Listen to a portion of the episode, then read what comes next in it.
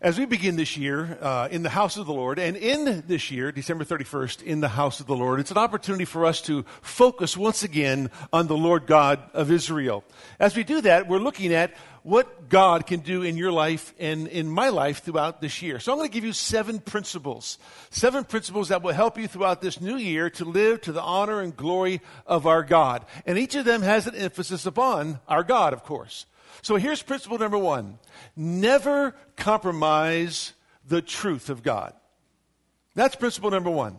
You want to have a great year? Never compromise the truth of God's word. Compromise comes very easy for us. And it's not compromising in the big areas. It's compromising in the little areas that are the problem. And the Bible says in Proverbs 23:23, buy truth, do not sell it, get wisdom and instruction and understanding. Solomon says that we are to do all we can to obtain the truth and never sell out the truth. You know, you never sell that which is valuable. You hold on to that which is precious, that which means the most to you. And my prayer is that the truth of God's word would be more to you than anything else, that you never want to sell it out, that you do all you can to obtain it, to live in line with it, and never compromise it. Sometimes people throughout a year will choose a verse that will mark their year. I would challenge you to choose the verse Exodus 20:23. Okay? Easy to remember because it's year 2023. See how simple that is? Exodus 20:23 reads this way. You shall not make other gods besides me, gods of silver or gods of gold. You shall not make for yourselves. God wants us to know that we are never to compromise him, his word. Now, I know that you don't go around carving out other gods out of gold and silver. I know that. But that's not what the emphasis is. The emphasis is on the fact that there are things that steal our devotion, our adoration, our affection. And anything that steals your affection away from God that's more adoring to you than God is has become an idol in your heart. And the idols of our hearts are the things that we have to watch out for. Things that become more important to us throughout the year, throughout the week, throughout each day, that we're willing to put above God. That should never be. The truth of God's word is supreme. It's authoritative. It's supernatural. It's infallible. And therefore, we should always want to follow God's word and do what it says. And never compromise. Never sell out God's word. Think about it in your relationships, in your family, at work. Are there times where you're willing to compromise the truth of God's word to gain acceptance with others, to gain a promotion, to look better in the eyes of other people? So many times that can happen. I would challenge you to realize the treasure of God's holy word. Remember the parable in Matthew chapter 13, the parable about the hidden treasure, where the man would sell everything that he had, that he would obtain the field with the hidden treasure. He'd sell all that he had to obtain the fine pearl, the pearl of great price. Because he realized the value of the gospel. He realized the value of the truth of God's word, that he would do all he could to obtain it. That should be us, every single day. The Bible tells us in the book of Deuteronomy, in the 6th chapter, 24th verse, so the Lord commanded us to observe all these statutes, to fear the Lord our God, for our good always, and for our survival as it is today. Moses says that God gave us his word. As you embark on this promised land, he tells the Israelites, you need to realize that as you go into this land, God has given you his word that you might survive, that you might live, that you might not die. If you hold to the commandments of God, God will see to it that you prolong your days and you will survive in the land of promise. Later in the book of Deuteronomy, Moses would say these words, "Take to your heart all the words with which I am warning you today, which you shall command your sons to observe carefully, even all the words of this law. For it is not an idle word for you. Indeed, it is your life. And by this word you will prolong your days in the land which you are about to cross the Jordan to possess." The words that God has given to you are not just mere words on a page or etched in stone. These words truly are your life. They're everything. They're not vain. They're not empty. They're not futile. They're everything you ever dream of. The word of the living God. You want to have a great year? Never compromise the truth of God. Can't afford to do that.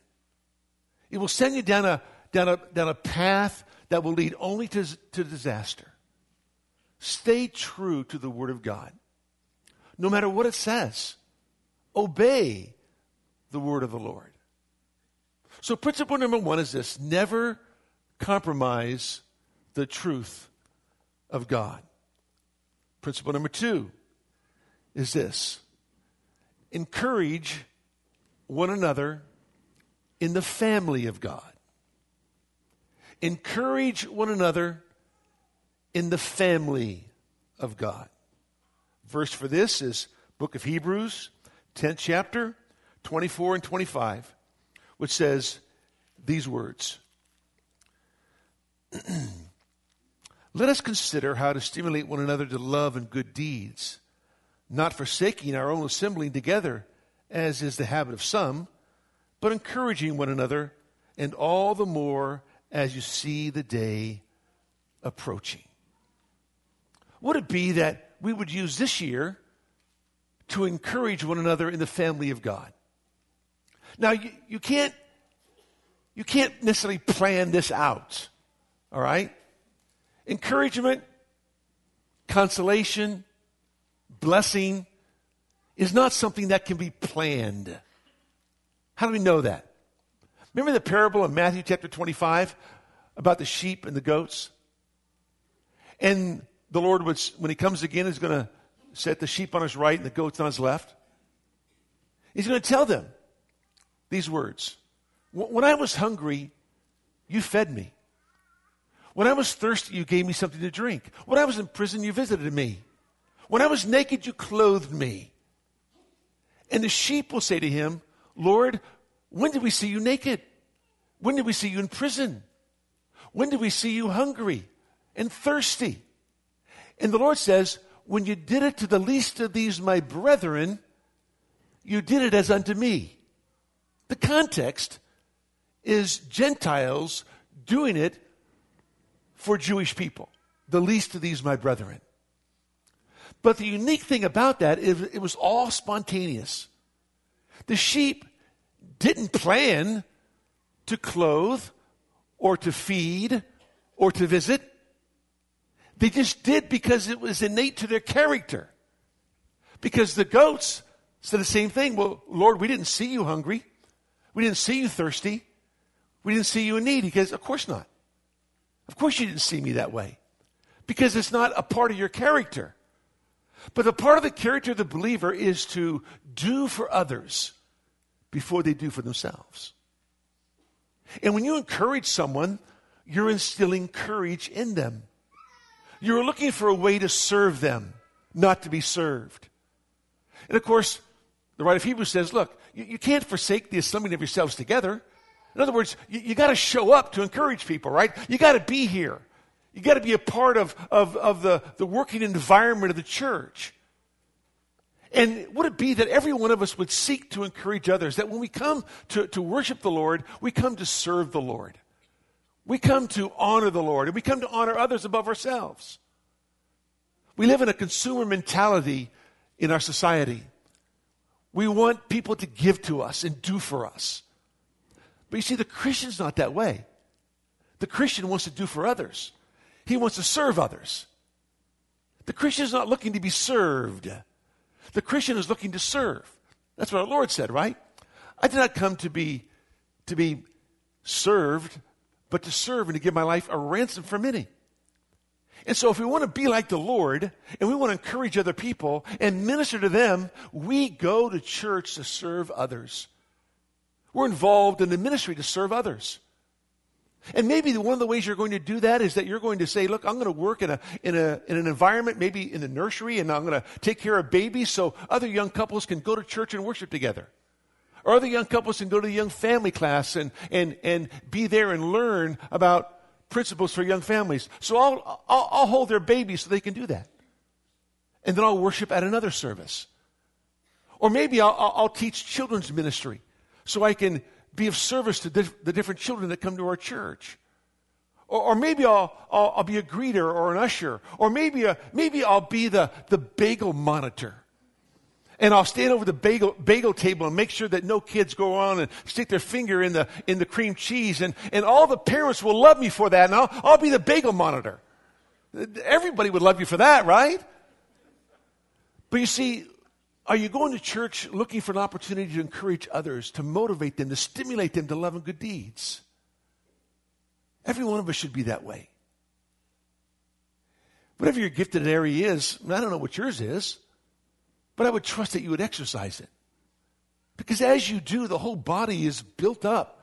The whole body is encouraged. But if you're sitting on the sidelines, not doing anything, expecting people to minister to you, how are you encouraging others?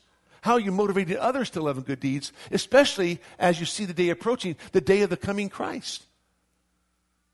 So we should be looking for ways to encourage others for the sake of the gospel. Do you remember the man by the name of Onesiphorus? Great guy, great name. I wish that someone in the church would name their kid Onesiphorus. But he's found in the book of 2 Timothy. 2 Timothy chapter 1. And it says this: "You are aware of the fact that all who are in Asia turned away from me, among whom were Phygellus and Hermogenes. The Lord grant mercy to the house of Onesiphorus, for he often refreshed me and was not ashamed of my chains. But when he was in Rome, he eagerly searched for me and found me. The Lord grant to him and to him to find mercy from the Lord on that day, and you know very well what services he rendered in Ephesus." Paul tells Timothy, there was a man who came looking for me, who went from prison to prison looking for me. His name means bringer of profit. Onesiphorus, bringer of profit. And he was determined to bring profit to Paul. He was going to bring refreshment to the apostle's soul. And the Lord and he asked the Lord to grant mercy to his household. And he says, you know how well he served you in Ephesus. In other words, this man was characterized by his service, by his ministry. He wasn't looking to be known by anyone, but he wanted to instill courage in the Apostle Paul and to others in Ephesus. He wanted to bring profit to others. Ask yourself this question: to whom do you bring profit every day? When you come to church, are you profiting others? Are you helping others out? I love the people who bring those to church who can't drive themselves. Those are great people, and you don't even know who they are. But they come and they pick up people and they bring them to church on Sunday. They bring them on Wednesdays. They bring them to Bible studies throughout the week, because that's their ministry. That's their service. They're bringing profit to that person. Talk about encouraging one another in the family of God. They bring great encouragement to that individual. And those kind of people, they're not looking for their name on a plaque, their name in the bulletin, for anybody to recognize them. They just do what they do because it's innate to their character. They're Christians. They want to serve. They want to help others. And so they instill courage in them by bringing profit to their lives. Would it be that in the new year that we never compromise the truth of God and that we encourage one another in the family of God? How can you better be an encouragement to people in the church today and throughout the entire year? Principle number 3, walk according to the Word of God. Walk according to the Word of God. 1 John 2, verse number 6. He who says he abides in me ought himself to walk even as he himself walked. In other words, we walk as Christ walked. And how did Christ walk? Always obediently. Always following his Father. That's what he did. He came to do the will of his Father, right? And so we are to walk according to the Word of God. Psalm 84:11. The Lord God is a sun and a shield, and no good thing does the Lord withhold from those who walk uprightly. Think about that. That should be a good verse for the year. No good thing does the Lord withhold from those who walk in an upright manner. So we seek to walk according to the Word of God. The Bible tells us in the book of Ephesians, Ephesians chapter 4, therefore I, the prisoner of the Lord, implore you to walk in a manner worthy of your calling. How are we called? Well, the Bible tells us we're called with a holy calling. We're called with a high calling. And we're called with a heavenly calling. So Paul says, I want you to walk in a manner worthy of that high, heavenly, holy call, with which you have been called, with all humility and gentleness, with patience, showing tolerance for one another in love, being diligent to preserve the unity of the Spirit in the bond of peace. You know, when you're walking with the Lord, you are diligently preserving the unity in the body. Unity is not something that you develop in the body. We're already unified. We're unified by the blood of Christ. We're all part of the same body. We're already unified. So you can't develop unity, but you can destroy unity, right? So Paul says, be diligent to preserve that which you already have. Be diligent to preserve the unity of the Spirit in the bond of peace. And so we walk in a manner worthy of our calling. For some of us, Ephesians 4:17 works. So this I say and affirm together with the Lord, that you walk no longer just as the Gentiles also walk, in the futility of their mind, being darkened in their understanding, excluded from the life of God, because of the ignorance that is in them, because of the hardness of their heart, and they have become callous, have given themselves over to sensuality for the practice of every kind of impurity with greediness. But you did not learn Christ in this way. Paul says, don't walk that way. Walk a distinctly separate life than the world. Why? Because that life has no end except death. It's a hard life. It's the callous life. It's not the new life in Christ. And because you learn Christ differently, you walk in a manner that's uniquely different than everybody else. He says over in chapter 5, verse number 1, these words, therefore be imitators of God as beloved children and walk in love, just as Christ also loved you and gave up for us an offering, himself up for us an offering and a sacrifice as a fragrant aroma. Walk in love. Walk in a way that demonstrates love to others. He says in verse number 8 of chapter 5, walk as children of the light. Then in verse 15 he says, walk in wisdom, walk wisely, redeem the time, buy back every moment for the sake of eternity, but walk in light of eternity. If we are going to have a great year, you can't compromise the truth. You just can't. Never compromise the truth of God. But encourage one another in the family of God and walk according to the Word of God. The psalmist said in Psalm 128, verse number 1, "Blessed are those who walk in His ways." You want this year to be a blessing? Then walk in the ways of God. Number 4, yearn for the return of God. Yearn for the return of God. If you walk according to the Word of God, listen, you will yearn for the return of God. Because those who are walking with God can't wait to be with God. That's just a byproduct of walking with God. You can't wait to see Him. You know He's prepared a place for you above, and you can't wait for Him to return again. And so we should be yearning for the return of God. Think about this year. What are you anticipating most this year? What are you anticipating the most? Maybe you're anticipating getting married, having your first child, graduating from college or from grad school. What are you looking forward to this year?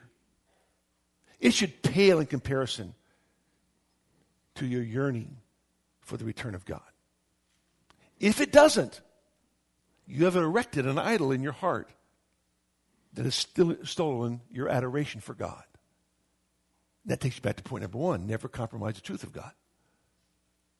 We should always be yearning for the return of God, looking for His returning. Paul, Simeon, and Anna in the Christmas story, right? Simeon was looking for the consolation of Israel, and Anna was looking for the redemption of Jerusalem. There's a longing and a looking involved in the yearning. And both of them were anticipating the coming of the Messiah. They had no idea that He was going to come again. They just knew He was going to come. And they lived in anticipation of that. That's the way our lives should be. Paul talks about in 2 Timothy 4, verse number 8, that there's a crown of righteousness for all those who love His appearing. We should be looking for His appearing, longing for His appearing, and loving His appearing. We want the Lord to come back. So we pray, "Thy kingdom come on earth as it is in heaven. Thy will be done on earth as it is in heaven." You see, if you really want to pray the way God taught His disciples to pray, right? You are praying for the coming of God's kingdom. You're anticipating that. That's what you want to see happen. Now, it doesn't mean that we have desires and aspirations to do other things. We should have all those things. But they should never take precedence over anticipating and yearning for the coming of the Lord. How about you? What are you longing for this year more than last year? You know, so often we spend our time in such trivial things, they take our mind off of the Christ and His coming again. If you want to have a great year, never compromise the truth of God, right? Encourage one another in the family of God. Walk according to the Word and the ways of God, and yearn for the return of God. Number 5, explain to others the gospel of God. Explain to others the gospel of God. I love it in Acts 5 when the apostles were flogged. You know, they were beaten. Yet they were so excited that they were counted worthy to suffer for the name of Christ that they kept right on preaching and teaching Jesus, the Messiah. In Acts chapter 8, Philip would come across this Ethiopian eunuch who was reading the book of Isaiah, Isaiah chapter 53 particularly, and he wanted to know who this was. And so Philip began to preach Jesus, to him. Preach Jesus to them. So he would know who Isaiah 53 spoke of. We talked to you about the shepherds a couple of weeks ago, when they went in haste to Bethlehem because they wanted to speak about this reality or this word that was given to them about the Christ child. We talked to you about the simplicity of the message and the singularity of the message. The message is all about the Christ, all about the Messiah, all about Jesus, the Savior of man.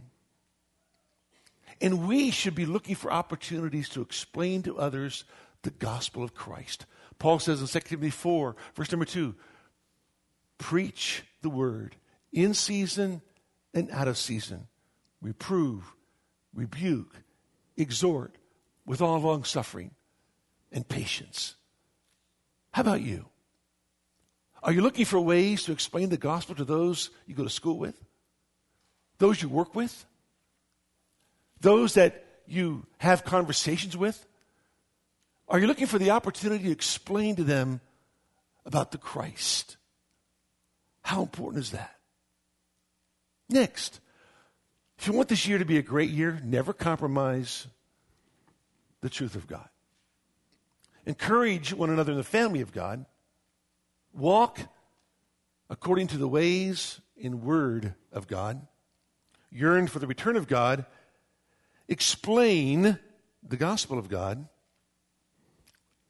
And number 6, acknowledge your dependence upon God. Acknowledge your dependence upon God. This is hard for a lot of us because we're very independent and we don't want to be dependent upon anyone or anything else. But it's important that we learn to trust and to wait upon the Lord.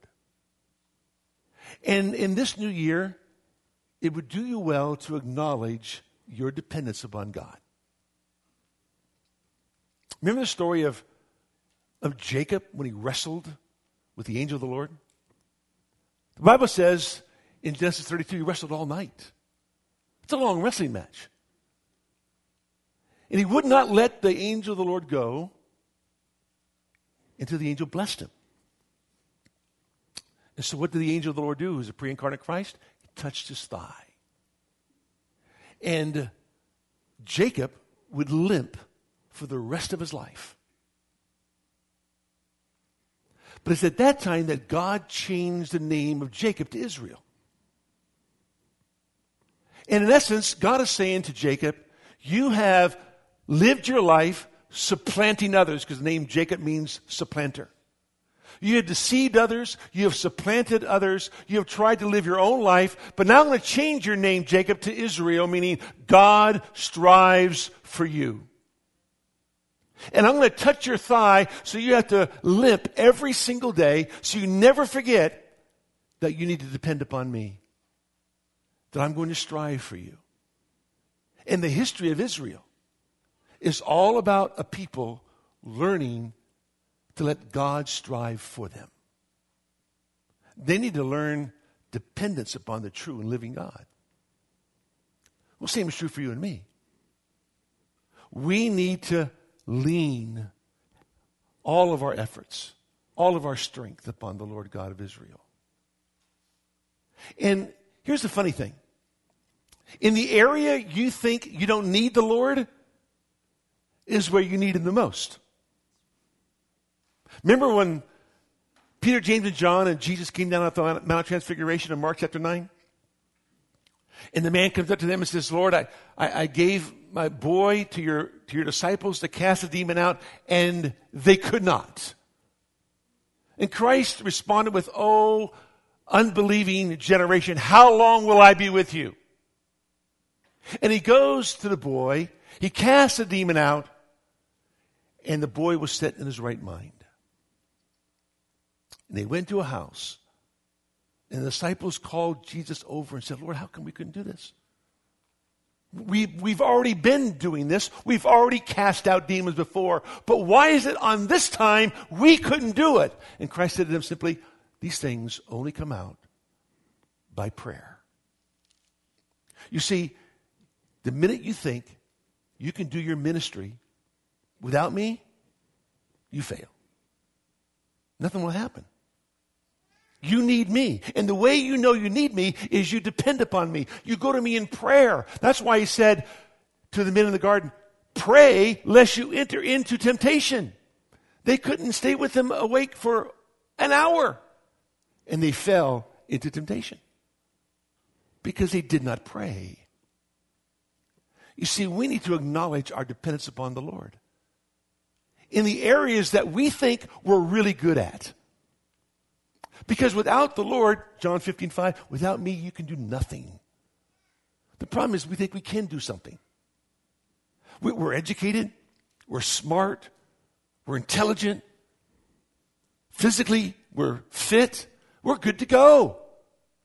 And so in areas that I don't think I need the Lord, my job, my family, whatever arena I might be in, oh, that's what you need the most. For unless the Lord builds the house, they labor in vain to build it. Psalm 127:1, right? Do you think you can actually build your family without the Lord? Do you actually think your marriage is going to be better without the Lord? Without depending upon the Lord, trusting the Lord? Do you actually think you can raise your children without trusting the Lord to work in and through you? You can't. The Lord says, you need me. Amen. Remember Luke chapter 5 when the disciples had been out fishing early in the morning, and Christ was on the banks of the sea. And they were coming back, and they were putting their nets away, and Christ says, launch out into the deep. And Peter says, why? Why? We're out all morning, caught nothing, and you can't catch fish in the middle of the day. And Christ says, launch out into the deep. And Peter says, wait a second, Lord. You know preaching, we don't. We know fishing, you don't. Stay in your lane, Jesus, because this is not your expertise. But nevertheless, at your bidding, we will go out just to show you that we know fishing and you don't. So Christ says, cast your nets on the other side. And they caught so many fish, they could not even begin to lift the nets into the boat. And what did Peter do? He fell down before his God and said, depart from me, for I am a sinful man. Lord, I recognize I'm a sinner in your presence. And I recognize that I can't do anything without you. And I thought I was an expert in doing my job, but in all reality, I'm not. Would it be that all of us would realize that you're not an expert parent, you're not an expert CEO, you're not an expert coach, you're not an expert anything without God. You just can't do it. So in the new year, acknowledge your dependence upon the Lord God of Israel. I love what it says over in Psalm 33. Psalm 33, verse 16. The king is not saved by a mighty army. A warrior is not delivered by great strength. A horse is a false hope for victory. Nor does it deliver anyone by its great strength. Behold, the eye of the Lord is on those who fear him, on those who hope for his loving kindness, to deliver their soul from death and to keep them alive in famine. Our soul waits for the Lord. He is our help and our shield. For our heart rejoices in him because we trust in his holy name. Let your loving kindness, O Lord, be upon us according as we have hoped in you. A man's army does not save him. A man doesn't gain victory because of his horses. Horses and armies were symbols of strength and might and power. It's God who delivers a man. God does that. And we need to acknowledge that. And we need to acknowledge, Lord, we are dependent upon you for everything. And that's where we are men and women of prayer, right? We're on our knees before the throne of God, begging God, asking God, pleading with God to save our family, to help me lead in my family, to help me raise my children, to help me be the testimony at work I need to be, to operate in a way that brings glory and honor to God, dependent upon God for everything, because we are. So, never compromise the truth of God. Encourage one another in the family of God. Walk according to the word and ways of God. Yearn for the return of God. Explain to others the gospel of God. Acknowledge your dependence upon God. And lastly, rejoice in the providence of God. Rejoice in the providence of God. None of us knows what this year is going to bring. And that's a good thing. Better you don't know what's going to happen this week than to know what's going to happen this week. Because you have to live a life of trusting obedience. But you must rejoice in the providence of God. I'm not a prophet, but there's a good chance that everybody in the room, some of you are not going to make it to December 31st. I'm not trying to prophesy that. Every year we have people die in our church. I've been the pastor for 28 years. There has not been one year that's gone by where somebody in the church hasn't died. Good chance that's going to happen this year as well. We're not getting any younger, folks, right? So we need to learn to rejoice in the providence of God. And God's providence is God's working out all the details of his sovereign will. The providence deals with the workings of God. Paul said it this way, Philippians 1:6, being confident of this very thing, that he who began a good work in you will complete it until the day of Christ. Being confident that the one who began a good work in you, and the work he began was a great work. It's a good work because it's a good God who's doing the work. He's going to bring it to completion until the day of Christ. In other words, all that happens this year is for your maturity, for your growth, for your development. And the last thing we need to do is to lash out at God and get angry at God, but to learn to rejoice in the providence of God Almighty, that God is at work in everything. Let me pray with you. Father, we thank you, Lord, for today and the opportunity you give us to spend a brief moment in the word of the Lord, to remind us once again that as we partake of the Lord's table, it was all a sovereign act of the living God. We thank you for that, Lord. We thank you that this was your plan all along, that you were delivered up by the predetermined plan and foreknowledge of God. Lord, we are thankful for that.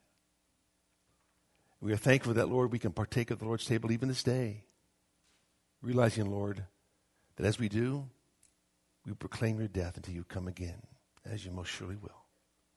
In Jesus' name, amen.